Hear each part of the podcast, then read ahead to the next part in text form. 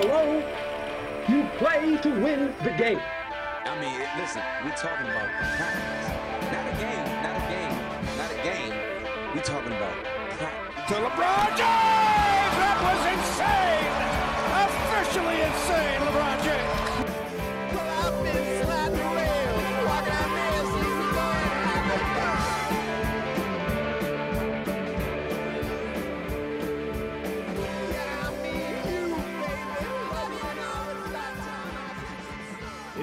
Thursday, October 12th, 2023. I am joined alongside Koby Jackson, JP Flanagan, and Jordan Salas. My name is David Castaneda. We got an episode of Claws to the Wall today. How's everybody doing today? Uh, doing good. You know, just getting through, just getting through school. Yeah, it got hot today. Yeah, Felt I picked a bad better. day to wear long sleeves today. It was nice in the morning though. Yeah. I agree. Oh no, absolutely. I'm wearing a big, uh, big old sweater, so I was definitely dressed for the morning. But man, guys, a lot of action in the sports world. As in this episode, we're gonna keep it national, which personally I like. You know, I love talking about local sports. Yep. But man, with the the amount of stuff that has been going on, mainly in the professional leagues, it has been, you know, they have given us a lot to talk about. I got a lot of topics. I want to start in the NFL. Big Whoop, whoop. news, big news this last week. Jonathan Taylor coming back. They finally agreed to terms. Finally. I saw this article where you know they're they're talking about the workload and how they want to split touches between him and Zach Moss. I want to know, does this have any impact on the Colts' um, playoff hopes? I mean, I think it kind of does. Well, not really. At this point in time, not really, because Anthony Richard Richardson is now out with an injury. So this kind of really. I mean, I guess you could say this is a good sign if specifically on the offense offensive side of the ball. But now that your court, your main star quarterback is out, is going to be out. I don't know. It's kind of it's kind of up in the air. But I mean, I'm finally happy that Jonathan Taylor finally got you know his contract stuff situated and finally got uh, his you know his personal life under control. Now he's you know ready to play football again. But the only downside is is I don't know how much of an impact he's going to be because I know he's been uh, you know away for the game for a while. He didn't partic- participate in training camp nor preseason. So I mean there might be a little bit of, of rust for uh, Jonathan Taylor. But I mean I'm glad he's back and I'm glad he's with the Colts and uh, you know. I mean, hope he can stay healthy. I know that's what a lot of people, at least in fantasy terms, I know that's what a lot of people would want right now.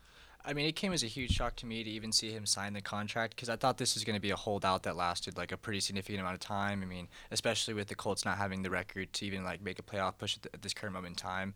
I mean, getting to see him, you know, secure that number one uh, contract for a running back is great for the league because I mean, up till last week, I mean, what Bijan was the number one running back Yep. in terms of money, and he's a rookie, so that's that really shouldn't be allowed at this point. Um, I mean, I'm I'm glad to see Jonathan Taylor get his bag, but uh, I mean, I'm a Zach Moss general manager right now. Uh, He's on my fantasy team, and uh, he's replacing Nick Chubb. And I, I, I was loving the production from him, and I really didn't see them wanting to pay Jonathan Taylor because, I mean, if you got a back who's doing things that Zach Moss is doing, I mean, you can afford to hold out like that.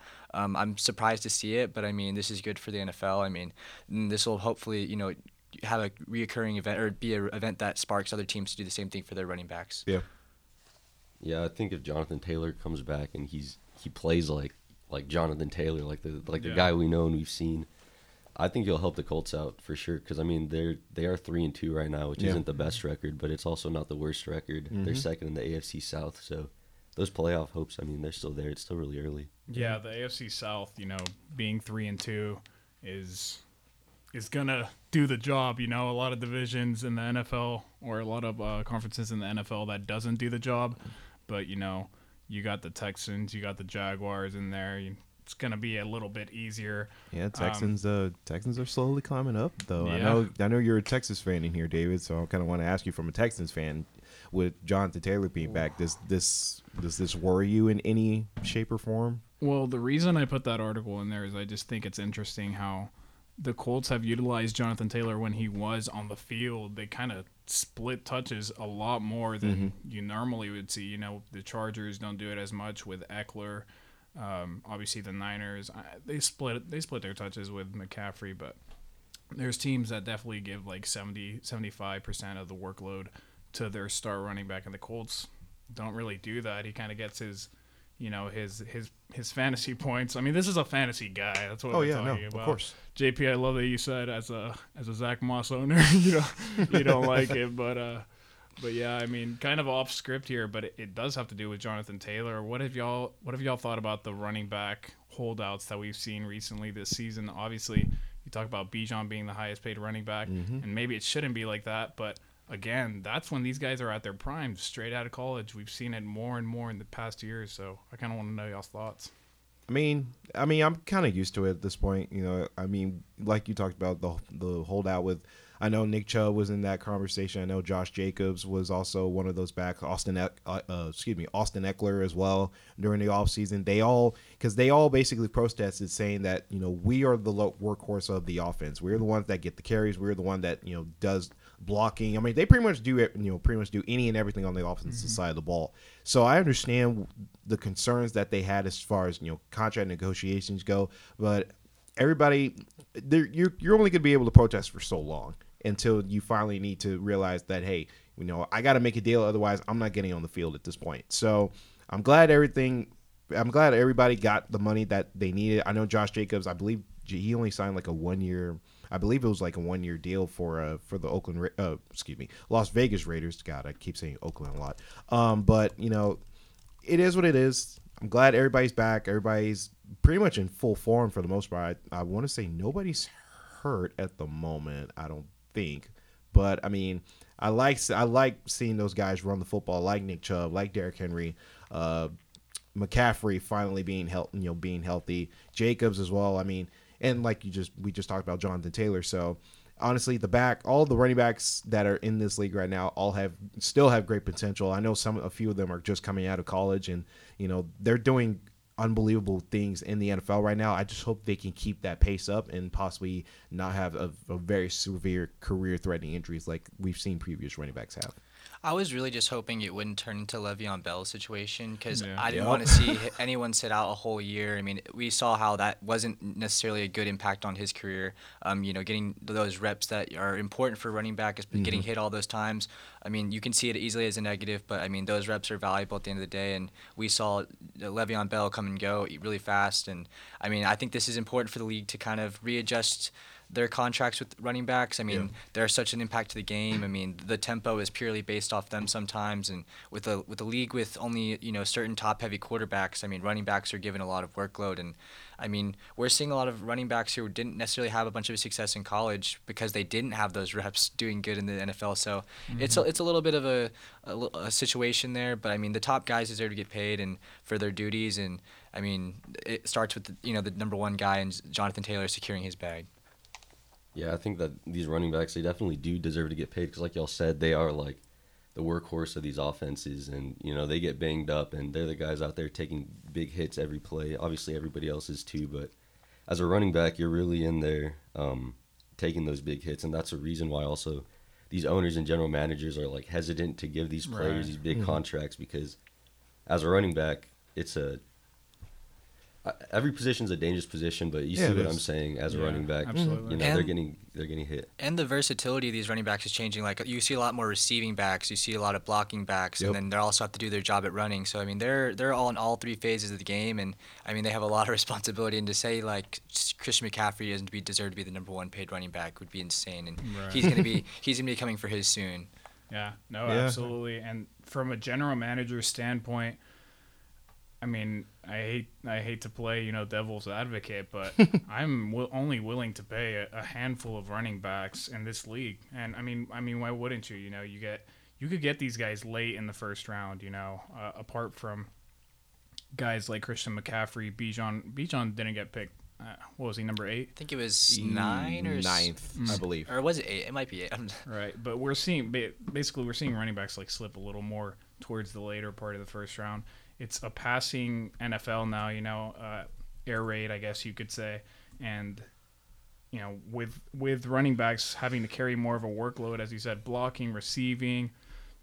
Uh, the RPO game has really prevailed in the NFL, so these guys have uh, been asked to do a lot more and have gotten a lot less for it. So we'll just have to see how that plays out. Um, let's move on here.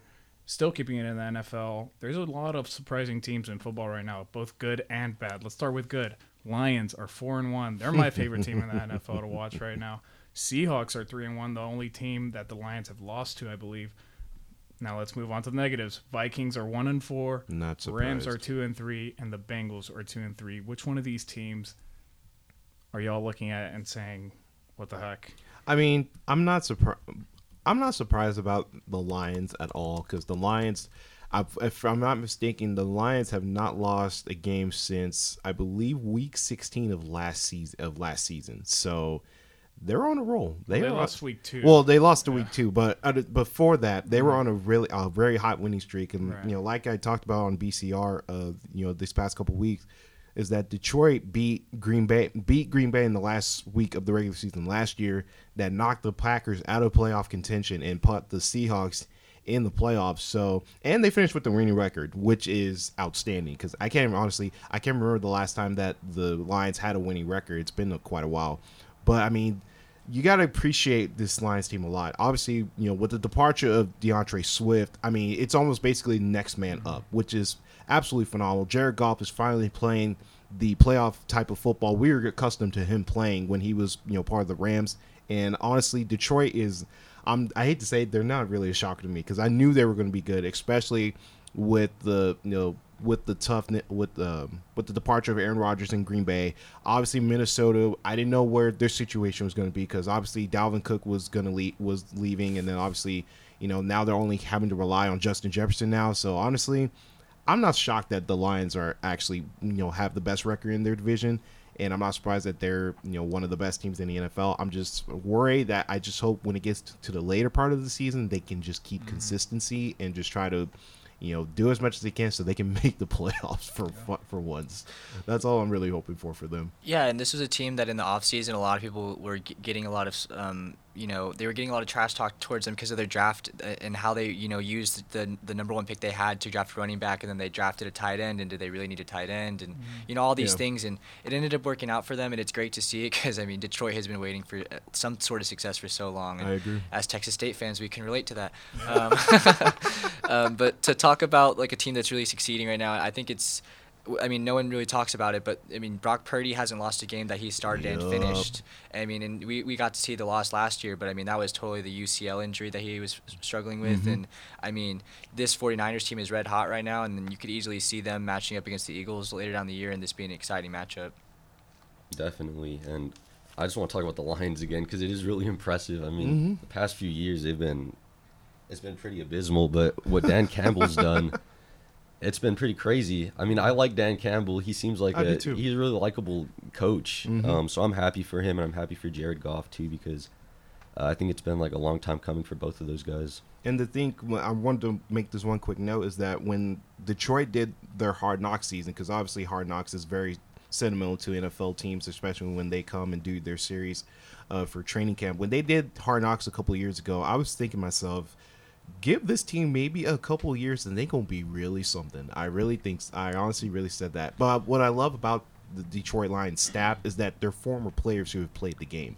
You know, I know we say that a lot when it comes to NFL co- when it comes to coaches in the NFL, but if you have huge experience around the NFL who have either played the game or who have coached the game for such a long time, to me that's what builds a phenomenal coaching staff and what builds great relationships with not only the coaches but with the players also. Yeah, and Dan Campbell is 100% a player's coach in my opinion. I don't know what he does that is his strong suit, but to me, connecting with his players and really like connecting with the, the fans is, is something that is second to none. And uh, I mean, this is a team that last year was really close. Like getting to watch that Hard Knocks thing. I mean, there were so many games where they were one possession, 2 possession. It's like, wow, this team has really come a long way, and it's really coming into fruition this year. Yeah, so I said my favorite my favorite team to watch in the NFL right now for sure the Lions. And if they're gonna go for it, this is their year. You know, the Vikings aren't doing that good, Packers aren't doing that good. Bears, I mean, come on. I mean, it's the Bears. What are we? Let's- what are let's- we? Yeah, it's the Bears. Let's not uh let's not get out of hand here. But um I'm glad you brought up the 49ers and Brock Purdy because I saw this earlier this week or after they won their game versus the Cowboys. Easy Um, dub. Yeah. So anyways, as of now, Sure did. number f- no, fourth best odds in winning MVP. Do y'all think Brock Purdy has an actual chance at doing this? I mean, I hope so. I think the guy deserves it. He's doing the best in his offense. I mean, this is an offense that doesn't just go be like this isn't just the 49ers. This is multiple offenses in the NFL, and he's mm-hmm. taking complete command. I mean, and the guy hasn't lost in this system yet. So I, I'm waiting to see how his losses are and how that affects him. But if if this win streak keeps going on, I mean, there's no reason why he shouldn't be in the top three in that conversation. Yeah, I think I think if he keeps doing what he's doing, he's definitely going to be in that conversation. I mean, he's already in the conversation. What five weeks in, and I mean, it's his second year. He's won every game that he has a working UCL in. it's impressive. He he just looks really comfortable out there t- out there too. Like you just see him in the pocket and he's composed and he's making really good throws that you don't normally see from a, a quarterback that is only in his second year. And a lot of people like to say it's the weapons, the weapons, but like every quarterback has weapons. Like Joe Absolutely. Burrow has one of the you know most weapons in the league, and I mean we see him have two and three, and be it he's coming off of that calf injury, but to say that it's a weapons deal, it's it's not. I mean everyone has theirs, and he's fortunate to be a second year player to have like the complete setup as he has with Kyle Shanahan.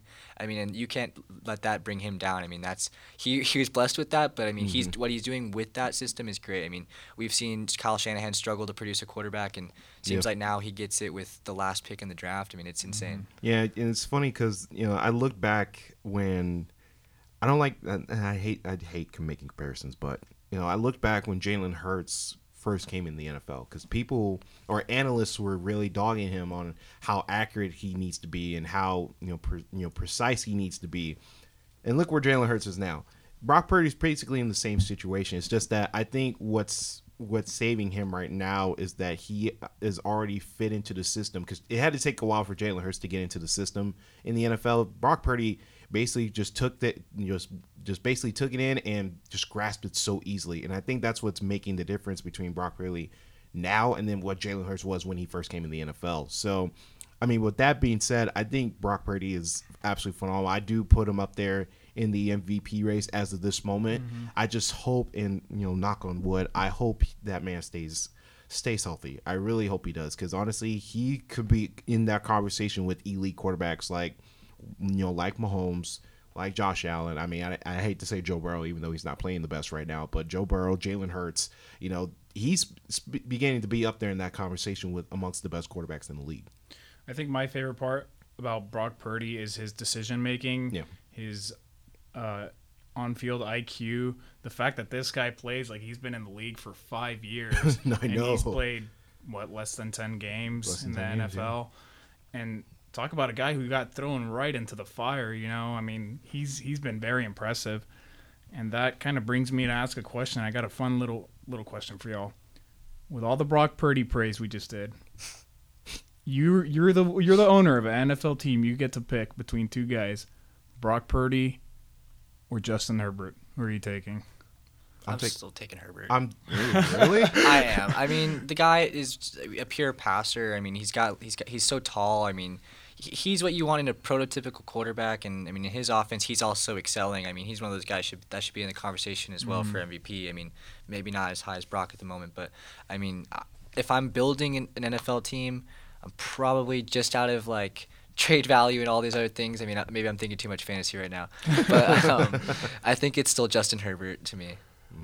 And that's why I bring it up. You know, I know I know most people would lean towards Herbert, but I mean, if we're talking about how good this guy is, I mean, why not? Why not make the comparison? I mean, in that sort of sense, because bear this in mind, Justin Herbert has not won a playoff game yet. Brock Purdy has. So with that being said, I'm gonna go with Brock Purdy just because of Wow. what could get you in the play, what can get you in the playoffs right now. Yeah, I mean, I think he's he's looked comfortable. Um, I think that says a lot. So I think Brock Purdy might be, you know, a decent decision to go with. Right now, his QBR is 83.6, which is first in the NFL. He has nine touchdowns this season with zero interceptions. If we're talking just this season, Mm-hmm. I'd, I'd have to go with Brock. I got to go with Herbert. Man. That's fair, I, I that's know we gave him the praise, so we're gonna split two-two down the middle. But Brock Purdy has Brandon Aiyuk, George Kittle, Deebo Samuel, Christian McCaffrey, Elijah Mitchell. He's got Yeah. he's got guys. I mean, the, the by the way, the 49ers the last five years had led led the league in uh, yards after catch. So Mm-hmm. you know, regardless who you have back there at quarterback, before it was Garoppolo, you throw it short. These guys are more than likely going to get you some some yards after that. So that being said, I want a guy who can sling it, and I think Justin Herbert is that guy. Okay. but now, yeah, I, I just I just thought that'd be a fun little comparison with all those teams in mind. We got kind of on a Brock's, Brock Purdy spill. I don't know how long we talked about. it. Uh, anyways, so we were talking about the surprising records. Um, I want to know y'all's updated Super Bowl predictions as of this point, going into Week Six. As of this point, I would still keep. I don't, I don't- I don't really, I really don't want to keep praising the 49ers so much, but they are very good. I agree. Um, I'll still stick with the 49ers if Brock Purdy stays healthy. I will still stick with them. And as far as the AFC, I know the hot pick is Miami right now because Miami has the best offense in the league. They have the best, uh, best scoring. Uh, what is it? Best scoring in the league right now. Yeah, by far. Um, I don't know. There's something in me that wants to say Miami, but something in me wants to make wants me to say something else. But um, for the sake of experience, I'm gonna go Super Bowl rematch, 49ers and Kansas City. Yeah, I mean, I really don't want to say the Chiefs again, but I mean, if you just look at the AFC, I mean, and you look at experience and all the other factors, I mean, you still have to pick them. I, I really want to pick the Bills, but I mean, big moments have never been in their favor. And Yeah. I mean, the, Yep. the Jets, the first week was just wow. It was really eye opening. you, you really thought this would be the year, and you know, to open it up like that. I mean, there's still time, obviously. I mean, two losses is not going to ruin your season, but mm-hmm. I probably want to say Jalen Hurts though in the NFC. Uh, I really fair. like Brock Purdy a lot, and I really hope they do like get that success. But I think Jalen Hurts and that team and Ch- Jason Kelce are out, you know, for another one, uh, another another shot at that, and especially if it's going to be against his brother. I, I got Oh, to watch yeah. the Kelce kind of. I don't know if it was a documentary or episode or, or something, but I mean, it was very interesting to watch them go through that whole season, and then Mm-hmm. you know it get to end on that note of getting to play each other and Jason not getting to get his. But I mean, hopefully they get another shot at that, and I think it'd be really interesting if it was the Eagles and the Chiefs again. Definitely that um, Kelce matchup would be interesting again Yeah. with those two. But Yeah. yeah. when looking at this, I think there's really only like four teams that everybody's seriously looking at, and that's, I mean, maybe five, but definitely in the NFC, it's got to be the 49ers and the Eagles. Yeah. Yeah, absolutely. I think I got to go with the 49ers though coming out of the NFC just because of how dominant they've been. The Eagles, they're 5 and 0 too, but they've had some close games. They almost lost to Washington. Oh yeah, But I mean, I think they watched still have, they still have a, a good shot at it. And from the AFC, I think I think it's going to be the Chiefs Yeah. because just they have they have more experience. I think the Dolphins have a good team too, but we just haven't really seen them in that position yet. hmm So I got to go with the Chiefs and the 49ers. I agree. Rematch. Yeah. I two things.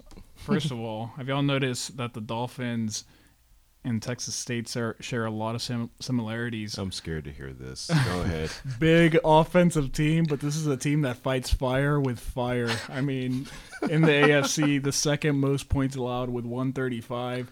The Miami Dolphins don't believe in defense, but they definitely believe in offense, No just like Texas State. You know, they're gonna fight fire with fire. The thing is, in the playoffs, when you face the Chiefs, and honestly, I really think that's their only competition. I thought it'd be the Bengals, but they kind of suck this year. So when you face a team like the Chiefs in the playoffs, you know it can't just be all about scoring a bunch of points because you're getting game plan for weeks in advance. And um, I mean, I don't know.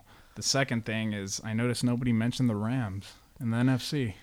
Uh, nah, I don't know, cause like, well, cause I know the Rams just got Cooper Kupp back finally, so I guess maybe that's still in consideration. But to be honest with you, they really don't have the best running game at the moment, so that's the there's the only reason why I say I said the 49ers in the first place. But I don't know, Rams could be could be possibilities. I mean, they've definitely been an exciting team, but to put them in a conversation like the other teams right now that are succeeding would be a little far. But I mean, yeah, they're definitely an exciting team. I mean, the uh, Puka Nacua getting the shot highlight while Cooper Kupp was gone, and then Kyren Williams was really supposed to be Cam Akers' backup, and then we got to see him blow up. And I know a lot of fantasy managers are trying to sell him when he was really high. Um, but I mean, yeah, they they've been an exciting team, but I wouldn't put them in the conversation of some of these other teams at the moment. Yeah, definitely. Um, it's just super early still. Anything can happen in the NFL. Yeah, you never know. So I mean, sitting at a, a record of two and three right now at the moment, obviously not the best record, third in their division, but only three losses right now. We're only five Exactly. weeks in. Anything could happen. So you never know. With Cooper Kupp being, being back, they could maybe uh, get some magic working in their favor again. Mm-hmm. I agree. If they have any shot, it's with Cooper Kupp. But uh, that being said, I don't believe in them. I just wanted to throw those thoughts. It's, That's it's fine. just interesting, you know, because they still are there. We can't Mm-hmm. ignore that. But anything can happen. We'll just have to see how that plays out. Last thing on the NFL, we'll move on real quick. Tyreek Hill uh, recently mentioned that he wants the pass interference review rule back from 2019, that one and done rule. Just real quick, I want to know each one of y'all's take on that. Would y'all bring it back? 2019.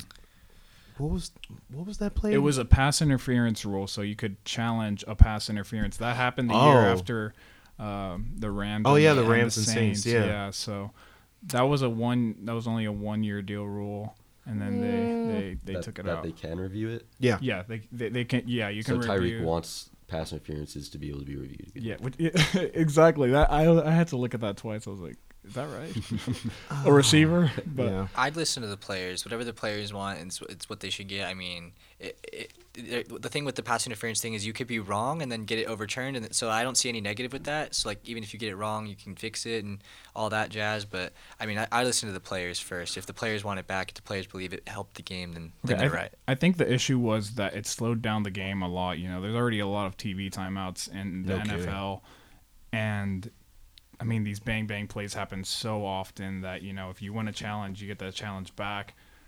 So I mean, I don't know. I didn't mean to interrupt. I just No, it's okay. just giving Um, reasons to both sides. Yeah, I don't know. It's it's one of those. I think to me, it's just part of the game. I don't think because technically in the NFL, you can't review a pen, you can't review a penalty, and it's basically the same for uh, the MLB, uh, which I know we'll dig into in a minute. But you can't review balls and strikes. You know what I mean? So I think it's just one of those things that just is just part of the game. And honestly, I don't think it needs to be reviewed, but.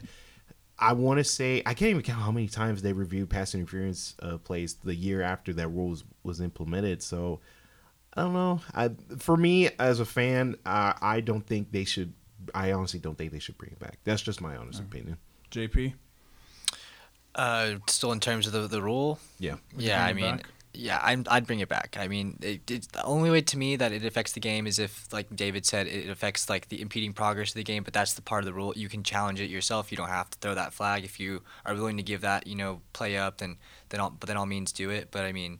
I mean, that's. I think this really comes down to how the players feel about it. I'm sure the defense is going to feel different than the offense, but I mean, that's a conversation that the league needs to have. And uh, if Tyreek really felt like that was a beneficial thing, then I mean, who am I to tell him he's wrong? Yeah, maybe we need to hear um, some other players' opinions on this. we'll get but- Tyreek Hill on the show next week. you can call in. Yeah, but it it does really take you know time off the game when you're having to stop and review all of this these different things that happen. But in the end, I don't think that you know we really care too much about that. We forget about it pretty quick, and I think that it it can help the game because especially late in the game when there's always those plays that happen where it's like Yeah. It's close and it could go either way. Either way, exactly. And I think it's I think it's good to make it um, so we make sure we get the call right. Yeah, maybe if it's like in the last two minutes, because I feel like the only time we Yeah, really that would care be better. is when it affects our, like the outcome of the game. Um, so if- if it could be like a two-minute rule, maybe that would be something influential. But I mean, to see like the game have stopped twice for pass interference in the first quarter, Mm-hmm. that might affect me uh, personally. But I mean, Yeah. it, it might be a topic of conversation at least. That's a really good point. I think mm, I don't know because it's because then you get into the into the into the conversation of what defines a game. You know, Exactly. Because even if it's not in the fourth quarter necessarily, but it's a play in the at the end of the second half in a tied game that would have got you in field goal range. Should you be able to review it then? You know, but you don't want to slow down the game. So there's so much to it. It's not as black and white as we're we're making it out to be, but it's definitely interesting.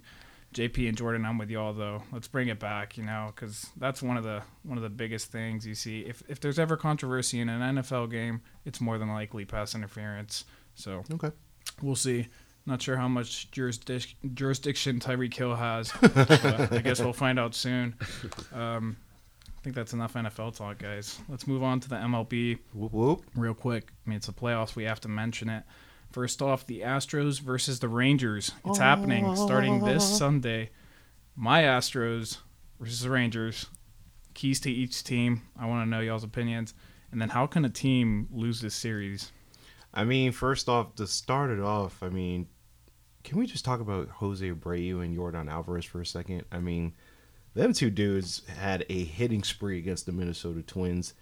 I mean, I, I it, but like I talked about earlier on in the year, their bullpen has been not the very best this season. Honestly, I'm I'm just gonna be strictly honest, and I know kind of a little bit of a funny story is that earlier in our sports media class, we had the privilege of having uh, Reid Ryan, the son of Nolan, uh, the uh, great one of the best pitchers of all time, Nolan Ryan, uh, in our class today, and he basically said that if either team scores early and scores big, then to me that's when they'll take over the. I think that's when they'll take over the game. And honestly, I couldn't agree more because honestly, it's been like that really this whole series. When when the Astros strike first or when the Rangers strike first, it's just Yeah. on a momentum tear for either team. So I'm gonna stick with uh with Reid Ryan's point. Whoever scores first I, will have the better advantage of of the series. Yeah, it was awesome to get to hear him this morning in class. I mean, he had mentioned that he thinks that if any team, you know, gets hot and whatever team gets the most home runs, he truly believes is gonna, you know, win the game. Absolutely. I mean, and, and at a perfect time where both teams' pitching is kind of,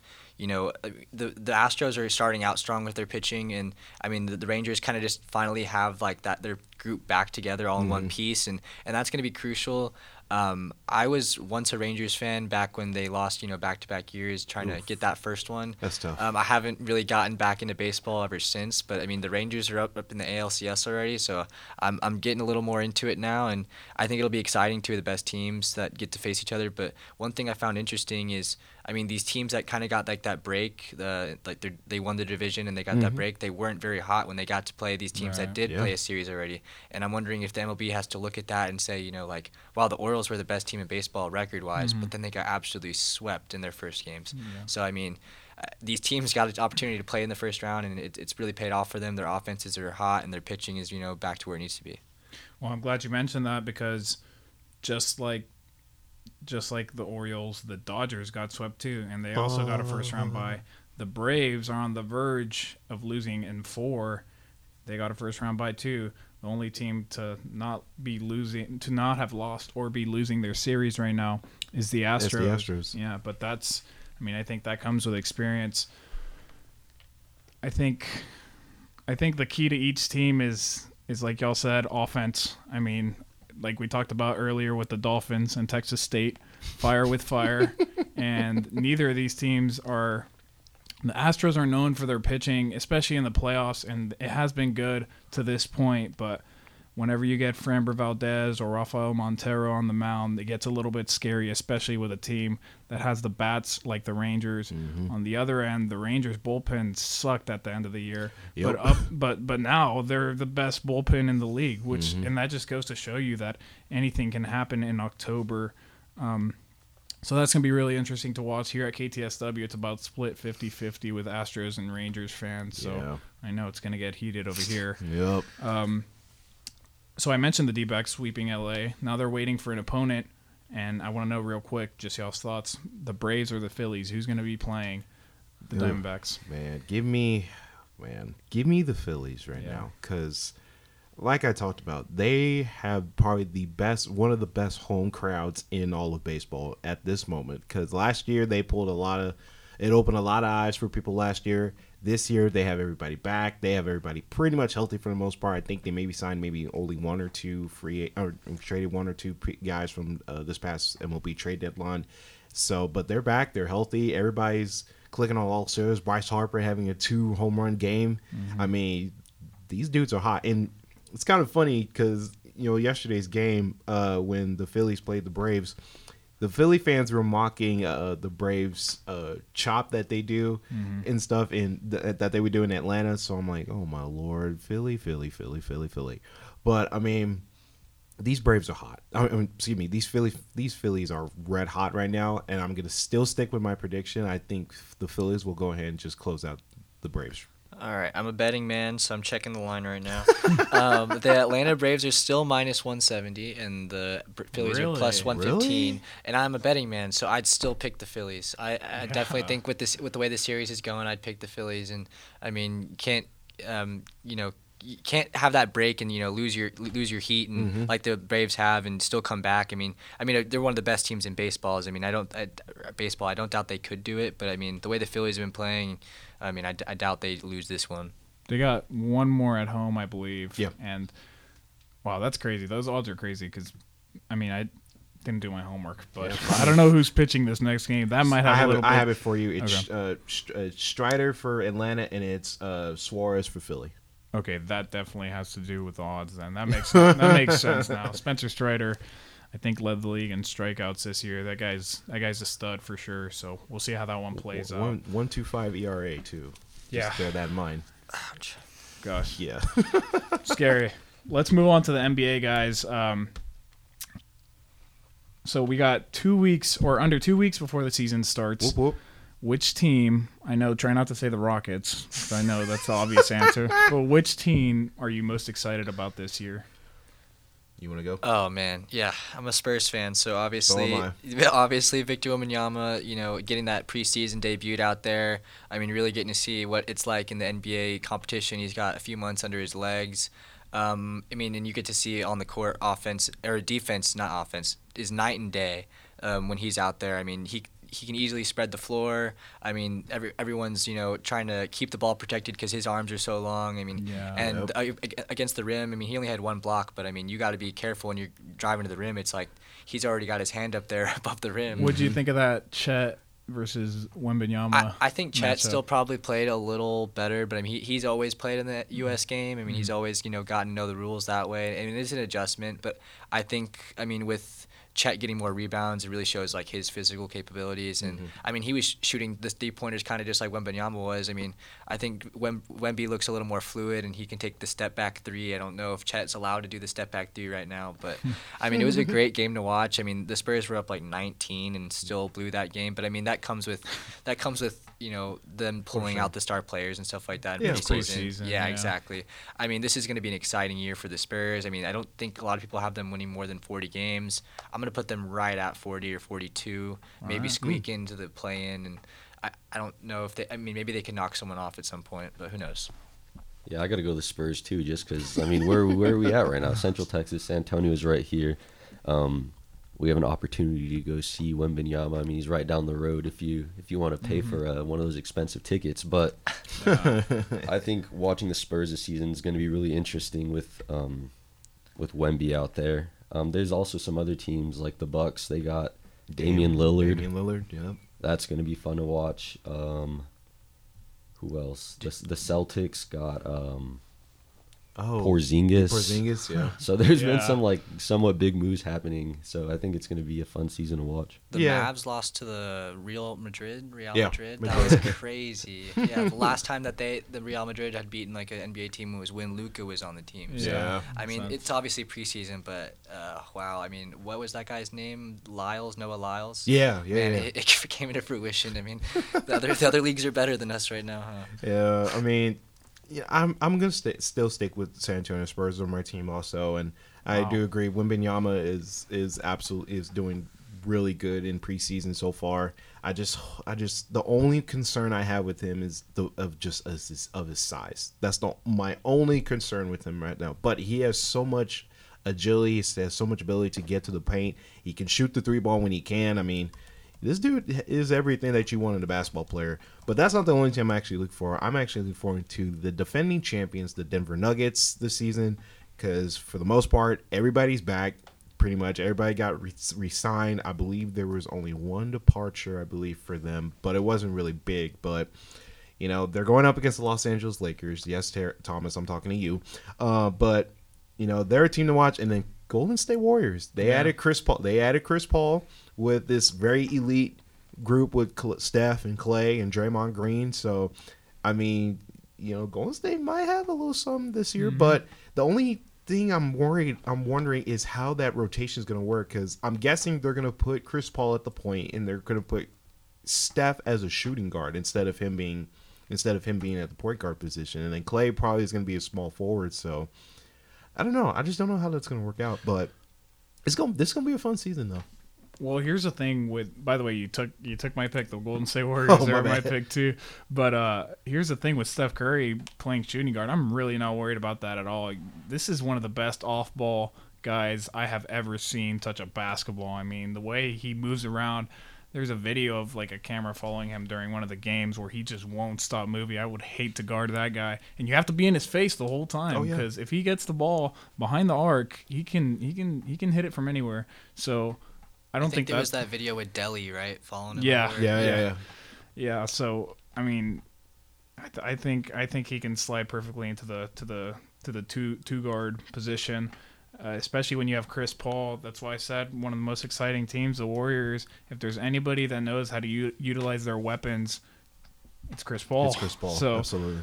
So I mean, a team that stayed relatively hel- healthy, with the exception of Klay Thompson Mm-hmm. in the recent years, and we've seen in the recent years that the healthy team is usually the one that comes out on top in the playoffs with the Heat and the Nuggets being in it this year. So it's going to be interesting to watch. Um, the Spurs. I I mean, I'm a Rockets fan, but yeah, I'm excited for the Gross. Spurs too. You know, yeah. I mean, we'll see. I don't think. Uh, I mean, it'll be between him and Cam Whitmore for Rookie of the Year for sure. But uh, That was a steal on y'all's part, though. Yeah. I, I, I thought that if we didn't get the number one pick and we fell to like seven or something, Uh-huh. I would have taken him way earlier, like around that term. But I mean, one thing that developed is that uh, Wemby gained like 20 pounds since draft night, and I think that's huge for his development this early. Is putting on weight and not necessarily bad weight, just muscle. Not Zion weight. yeah, just just weight in general.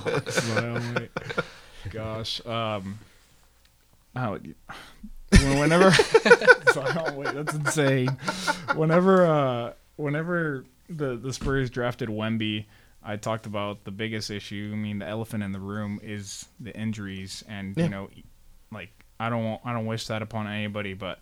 Like as a Spurs fan, that's something you got to think about. I'm glad you mentioned he's putting on weight, and I'm glad he is too because that's somebody I want to see. You know, regardless that he plays for the Spurs, I want to see him on the floor because he's Absolutely. a special talent. And you know, as long as he's not doing it against the Rockets, I I'd love to see this guy play. Um, let's move on now. We talk about star players, MVP predictions. Obviously, the main ones: Giannis, Luka, Jokic, and I got a surprising one. How about Jayson Tatum for MVP this next season? Interesting. I'm picking Wemby. Uh, I'm kidding. um, I I don't really have like a favorite at the moment. Obviously, like the top guys are still going to be the top guys. I think Jokic has been in the conversation too much recently to, to mm-hmm. where like I can't not put him in there. So I'm mm-hmm. still going to pick him as my favorite.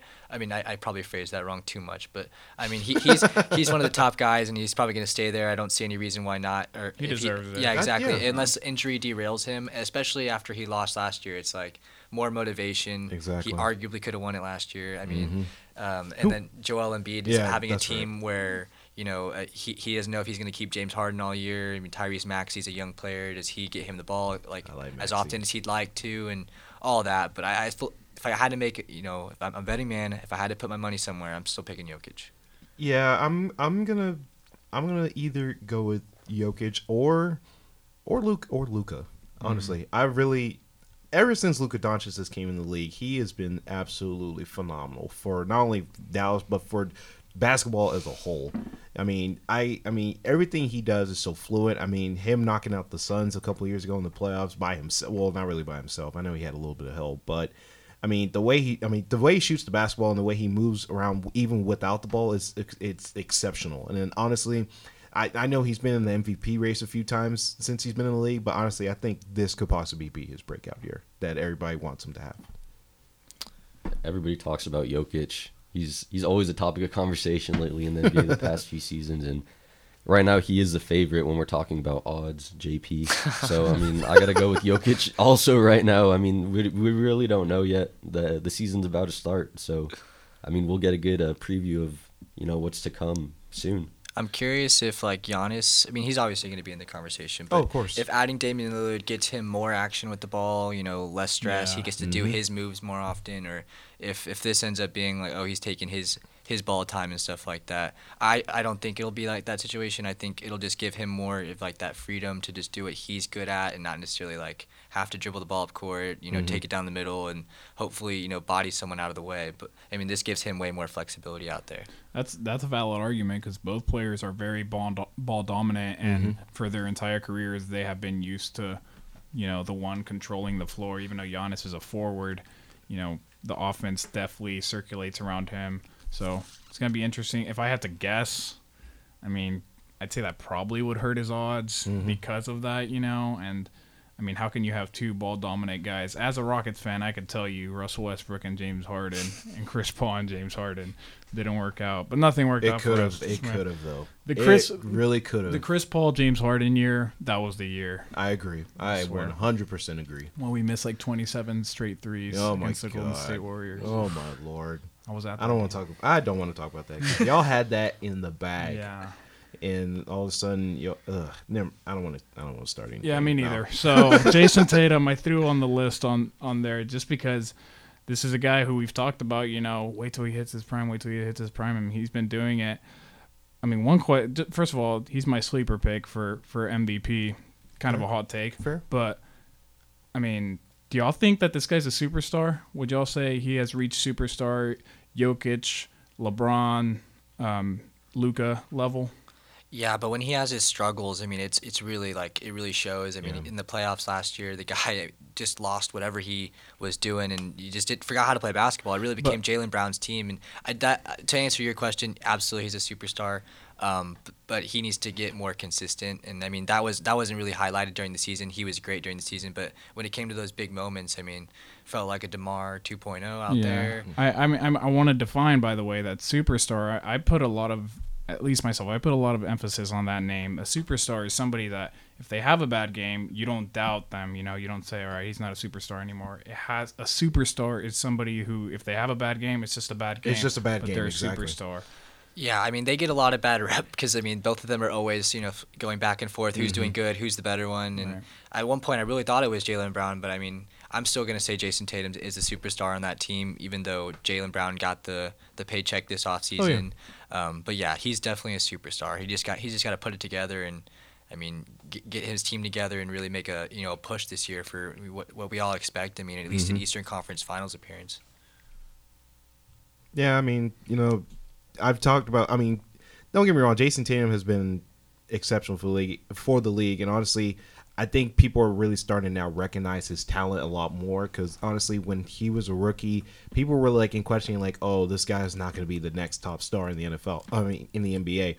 But now that he's had playoff experience, now that he's you know had those type of games where he's considering himself a superstar in the NBA, I think he's already in. I think he's already in that superstar caliber. I know we talk about guys like LeBron, Durant. I know I I like to throw Ja Morant even in that conversation sometimes. Uh, uh, he- not no Uh-oh. disregarding what he's doing off the court. What he's done on the court has been absolutely cra- just crazy. But you know, I I specifically think Jayson Tatum deserves to be at the superstar level because of not only what he's done so far in the NF, uh, in the NBA, but his playoff experience. Even though he's lost a lot in the in the playoffs, but he his consistency has always been just very level. It's, it hasn't been really up and down, up and down. It's just been just like just right at the middle. I agree. I think he's uh I think he's a superstar too. There's a lot of a lot that goes into that title, but like I said, my sleeper MVP pick along with Dillon Brooks, of course. But um I think those guys are going to be in contention for Dillon sure. Brooks, you serious? I hope you're not. You know, I hope Just you're- wait, I just hope you're joking. It's coming. Just You wait. haven't heard his argument yet. I got none. That's what I thought. no, All but yeah, Jayson Tatum, that's my pick. Um, so, lastly, I want to wrap it up. We got a little bit of time. Um, I gathered up since the 2015 NBA draft Uh-huh. a list of names, and we'll go one by one. I want to know four options. Is this guy a bust? Is he just disappointing? Not a bust. Is he decent? Maybe just playing to what y'all thought he would, or maybe a little. Or is he an overachiever? Did this guy do more than y'all would have thought? I want to start off with Karl-Anthony Towns, the first overall pick in the 2015 draft. Disappointing, decent, overachiever. decent. I'm not gonna say he's overachieved in any way, um, because I mean, if you're a number one pick, and it's it's it's a hard it's hard being the number one pick because a lot of people Yeah. put that pressure on you. And I mean, to be honest, if you're a number one pick, I mean, I'm expecting you to at least have some sort of change day one with just yourself, and it never really happened to him, and that's okay. I mean, he's he's not a, he's not disappointing to me in any in any way. I mean, he definitely needed the team around him. I mean, that's why the team went and got Rudy Gobert because he just wasn't doing what Rudy Gobert can offer. Did, mm-hmm. did it backfire him? Absolutely. But Yeah. I, I'm just gonna say decent because he's not a bust or anything like that. But I'd say decent. Yeah, I think you can definitely put Cat in the decent category too because Yeah. I mean he's a really solid player, but he's just not superstar level, and I think that's what would make him be an overachiever. Yeah, I agree. I, I would definitely put Cat in the decent category as well. And it's kind of funny because anytime I hear Cat, I always I always think of uh, we had a former KTSW sports member named Isaiah, and him and Justin went at it about uh about Cat being an uh an um what was it oh a non-impactive play uh impactive player, and I'm not gonna lie, I was. I listened that to that specific episode a lot because first of all, it made me laugh. Number one, and number two, it it honestly makes sense on why he's not why he's not really that impactive in uh, in the NBA. But I mean, he he's already. I mean, he, even though he does have a little bit of playoff experience, he really hasn't gotten over the hump of being one of the all time best players. So I'm gonna. I agree. I I put him in the decent category. Okay, I think we're on agreement here. I'd say decent too.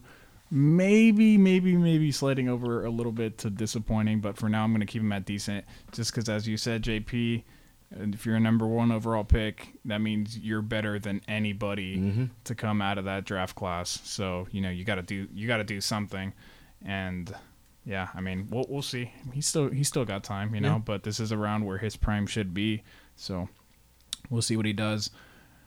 2016, the second overall pick, Brandon Ingram, bust, disappointment, decent, overachiever. Okay, a few years ago, he was definitely leaning towards disappointing, and a lot of people could have pushed bust with the injuries and stuff like that. But I mean, with him being traded to New Orleans and getting that fresh start, um, I think he has the potential to overachieve at some point. I mean, he's shown real flashes. I mean, but he's done nothing to get himself in that position Yeah. yet. And it takes playing a full season. It takes you know actually playing in the playoffs. So I'm gonna put him at decent. But I mean, there's still time. I mean, there's probably time for Karl-Anthony Towns to do that too. But I mean. I mean, I'm, I'm gonna put him at decent just because I, I feel like in his past in his past you know games and seasons you could have put him in teetering between bust and disappointing, but he, he's making that way up. It, uh, it's upward trajectory at the moment. I think I'm gonna. I don't want to put him at overachieve, cause, overachiever, because he really hasn't had that specific team where he's been the main guy. And he's a great ball. I mean, he's a great basketball player. I mean, he's a great facilitator on the floor. He literally is. He basically creates space on on the court. But I mean, he's not that one dude that can just get it done, just get it done when it matters most. But I mean, overall, he's a phenomenal player. I hate the fact that I have to, I, I have to put him in decent, but he, I definitely believe he can be an, an overachiever at some point. Yeah, I mean those Lakers years. I mean the first two, you could have put him in the bust category just Oh, because yeah. of what they were expecting out of a, a Duke forward. I mean, he was you know being compared to D- Kevin Durant, and if you're gonna make that comparison, maybe you can put him at un- like underachiever, disappointing. Um, but I mean, there's still time left in his career. I mean, he started out very early. I think he was a one and done at Duke. So I mean, Yeah. a, a, a longer career. I mean, you said 2016, but I mean that in terms of his overall career, that's that's the spec in time. It definitely in his earlier years, you see him averaging around 10 to 15 points, and then it slowly starts progressing up to like around 20. Last season, he had his best season scoring wise with almost 25 points a game. Mm-hmm. So I mean, he's a decent player, and like I, y'all I were didn't saying, even know that. That's actually pretty good. yeah, that's, I I think that those are decent stats. I mean, he's a solid player, but yeah, he just needs to do a little bit more. They need to you know make a playoff run, do something that means something. Exactly. So you're saying decent? Yeah. I'm gonna go with you, Koby. I'm going if I have to pick between decent and overachiever, I'm gonna go a little overachiever just because in terms of what you thought you were gonna get from him, as you said, JP, maybe disappointing.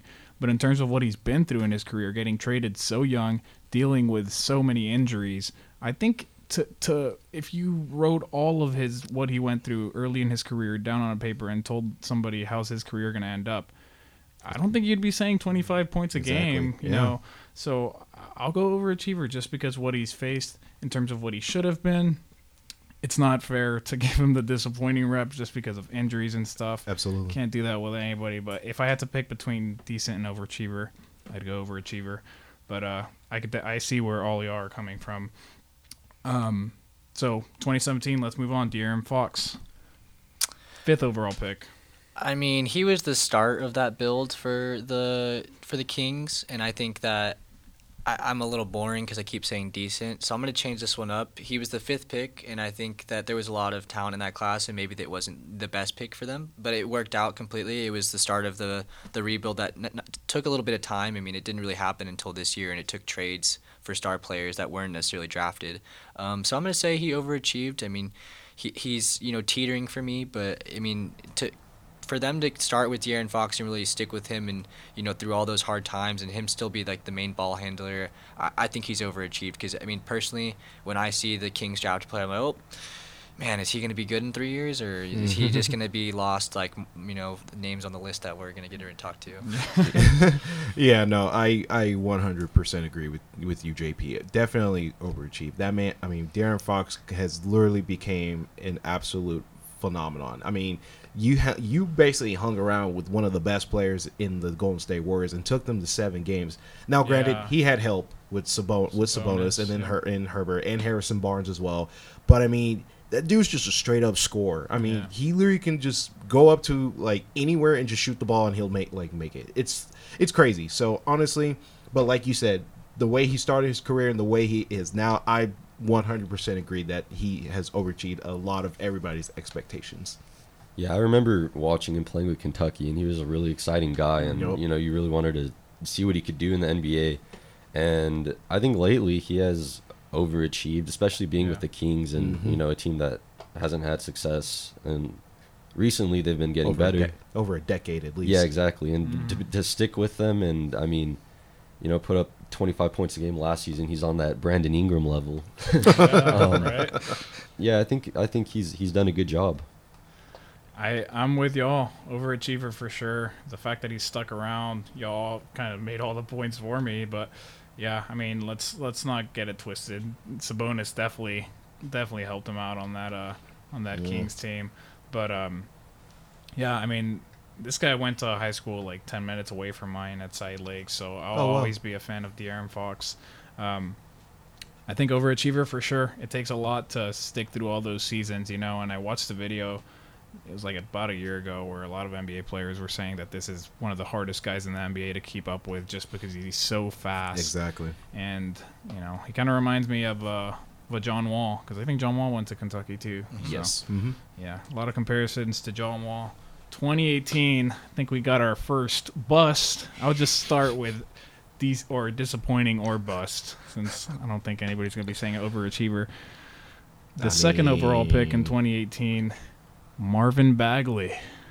Oh man, this one's tough. Just because I mean it's still early in his career. Yeah. I mean, five years deep. I mean, I, I- I'm already I'm already on the bus bus on bust on this one. Um, I The mean, second overall pick, man. Yeah, I Yeah. mean, he just didn't show anything, and, and then I mean, being a Duke guy, I mean, a bunch of people have expectations for you, and, and it's it's not fair. I mean, I, I feel the same way for Wemby. I mean, the guy's been given way too much hype. I mean, and, and it's not necessarily deserved for them to, to be labeled a bust, but mm-hmm. I mean, if we're talking about what his expectations were and what the Kings were expecting out of him, I'm, I'm gonna, you know, I'm teetering with bust right here.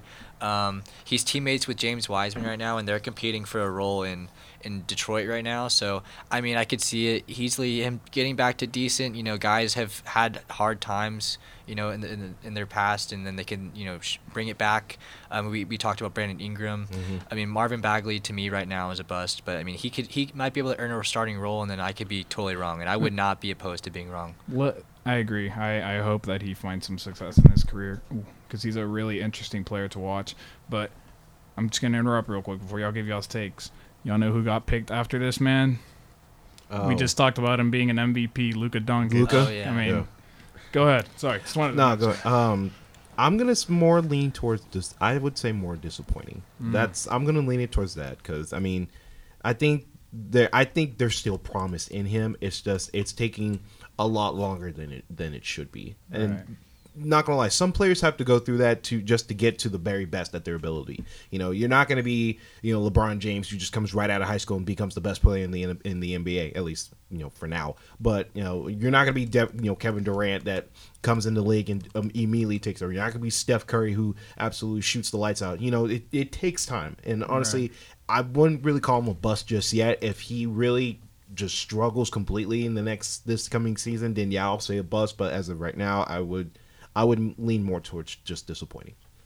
Well, considering going into the draft, he was, you know, probably the number one guy. I mean, the, I see one right now. He was ahead of Luka and uh, DeAndre Ayton. Mm-hmm. So, I mean, if, if I'm looking at just that, I'm probably leaning towards bust. But that's just that's just me. I get that. That's what I was gonna say. I mean, looking at his numbers, it, it makes me want to go with underachiever, not quite say bust. But then you hear the guys that were drafted after him, and it's like, oh, that just makes it so much worse. But I mean, you know that he doesn't have to let that affect him personally because that's not really on him. I mean, the team that took him believed in him, and I mean that says a lot. And you know, hopefully he can get those numbers up.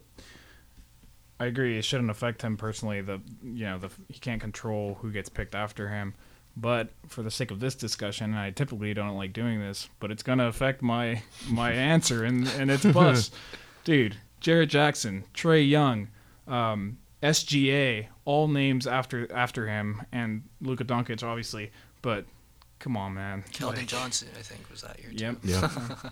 I mean, I mean, come on. I, I really thought he was going to be that guy, but to this point, he hasn't been, and it sucks. Uh, I mean, as y'all mentioned, there's still time, and that's why we're going to cut it off at 2019 because you know I feel like it's a little bit unfair. It's been I tried to do it five years before. I don't know my math. I've got a lot to do today, so I'm like No, you're good, tired. You're all right. But um, let's do 2019, the last year, the last year on the list.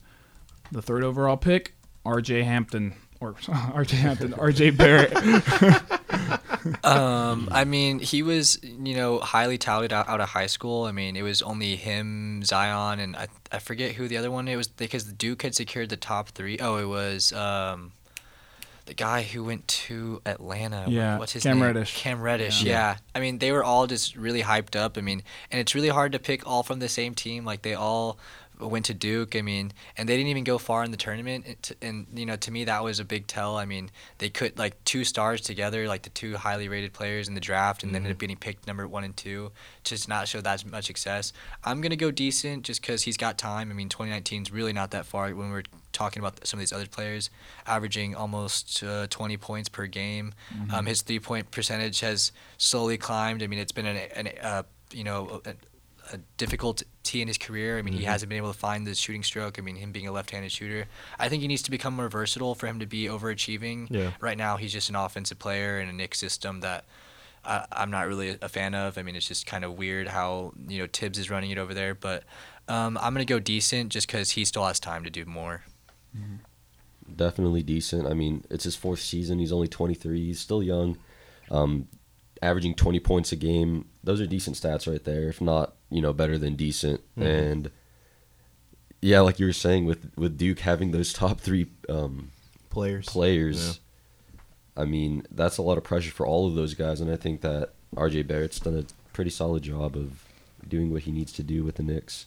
Yeah, I agree, and and you know Jalen Brun. I'm sorry, not Jalen Brunson.